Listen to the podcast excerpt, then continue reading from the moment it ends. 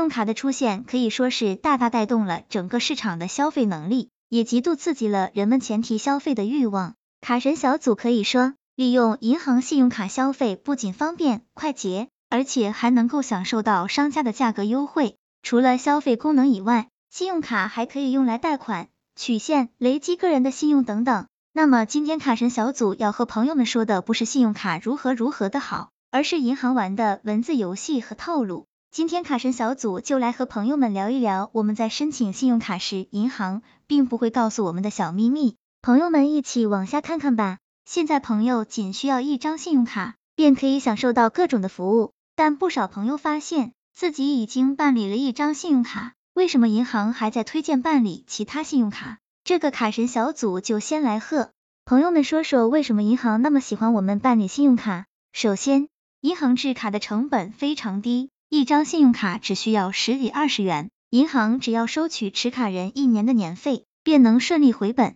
一张普卡的年费往往相当于五到十张信用卡的成本。其次，银行针对不同的消费群体的消费场所，都推出了不同类型的信用卡，如专门供加油的加油折扣信用卡，专门供境外消费的全币种信用卡等等，扩大潜在的消费市场。卡神小组可以说，信用卡数量的增加。从表面上来看是增加了我们的总资产，但实际上就是为了刺激我们的消费欲望，然后再从商家处收取手续费。信用卡分期利率低，比银行同期商贷更划算。这个陷阱朋友们一定要注意，商业贷款的年利率一般都为百分之四点六左右，而信用卡分期一年的利息只要百分之零点六到百分之零点八左右。这样一对比，信用卡现金分期显然更划算。但信用卡分期真的有这么划算吗？实际上，随着还款时间的增加，我们欠银行的钱越来越少，但是信用卡分期的利息却不会因此而减少。